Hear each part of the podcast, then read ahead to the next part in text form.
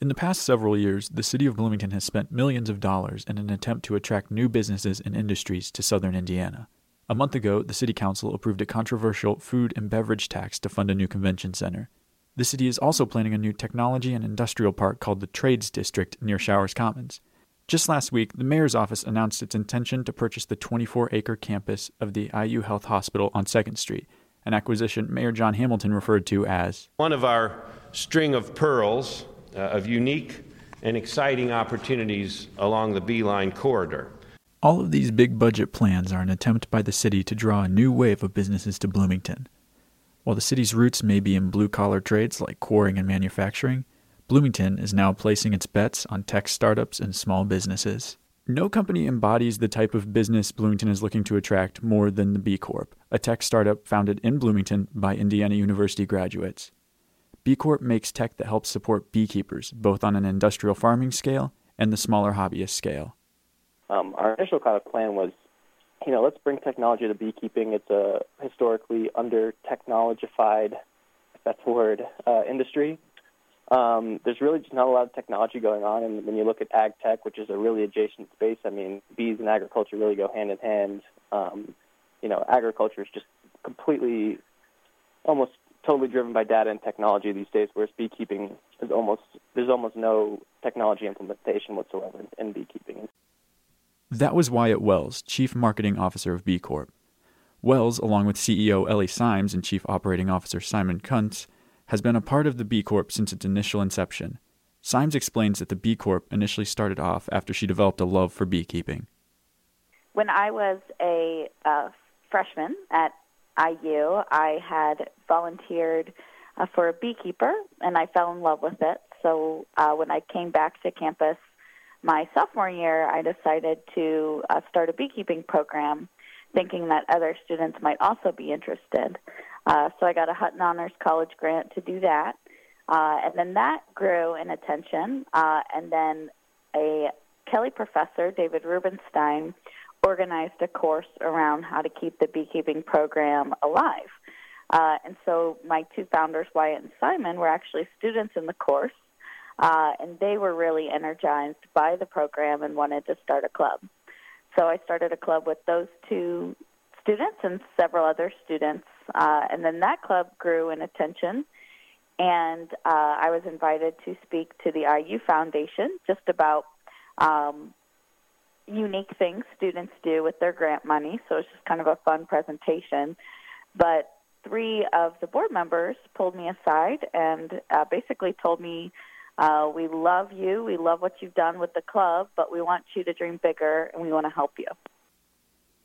And then, really, when 2016 came around, this was really our time, or 2017, sorry. Um, we were all starting to work full time, um, and we really kind of ramped up there.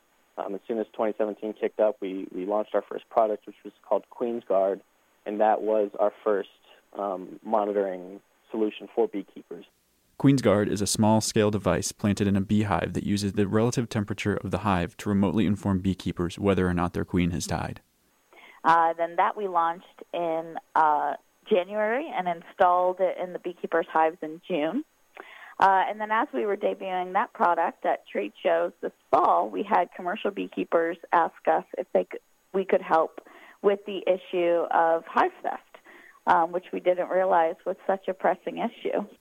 Several months later, Bee Corp released the QGPS tracking system, a device that tracks stolen hives. Uh, and so what we were able to do is take one of the sensors that we'd already been using for one of our other for our, our first product, and we were actually able to adapt that into our second product, QGPS. Hive theft is an issue that, according to Symes, has become a serious problem for farmers facing an increased crop demand and a shrinking bee population. So it's beekeepers stealing from beekeepers, um, and it's centered around uh, the almond pollination. So uh, demand for almonds has gone up, I think something like 300% in the last decade, but the amount of beehives haven't increased. So the fee that beekeepers are receiving from renting their hives to growers is, is gotten really high. Uh, so what these thieves are doing is they're stealing the hives uh, and then going to those growers or brokers that do these deals uh, and getting their pollination fee for the almonds because of what's happened with this specific part of the industry. It's just created a market opportunity for this kind of quick turnaround um, and incentive to, to thieve. While it's not the most glamorous of crimes, black market beehive trading has cost beekeepers millions of dollars in the last several years. In May of 2017, a man was arrested in California for stealing 2,500 hives off of almond farms. According to the Associated Press, the total value of the stolen hives was almost $1 million. According to Wells, most of Bee Corp's clients are located on the West Coast, where the illegal hive trade creates a perfect market for technology like Bee Corp's QGPS device. He explains why they decided to set up shop in the Midwest, thousands of miles away from their primary customer base. Our support network is really all in Indiana. We've got so many great uh, mentors. Most of our investors are all in Indiana.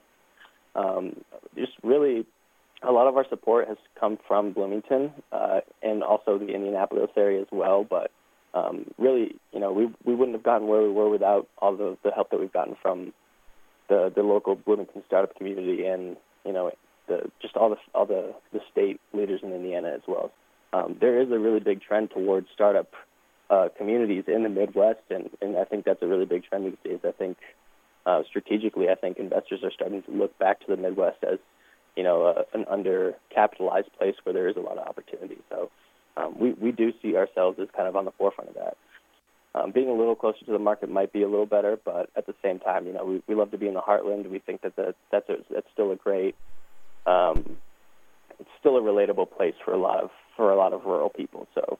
Symes also adds that despite initially setting up in Bloomington out of convenience, they've established a support base in the business community in Monroe County. Well, we set up here because uh, obviously we were still students, so that was convenient.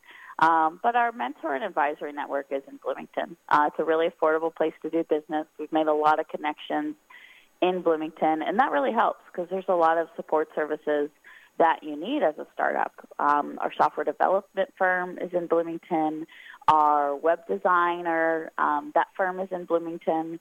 Uh, so we've really kind of found our larger business network um, aside from customers in Bloomington, uh, and it's just it's it's kind of where we've set up ground, and and it's where we are to stay.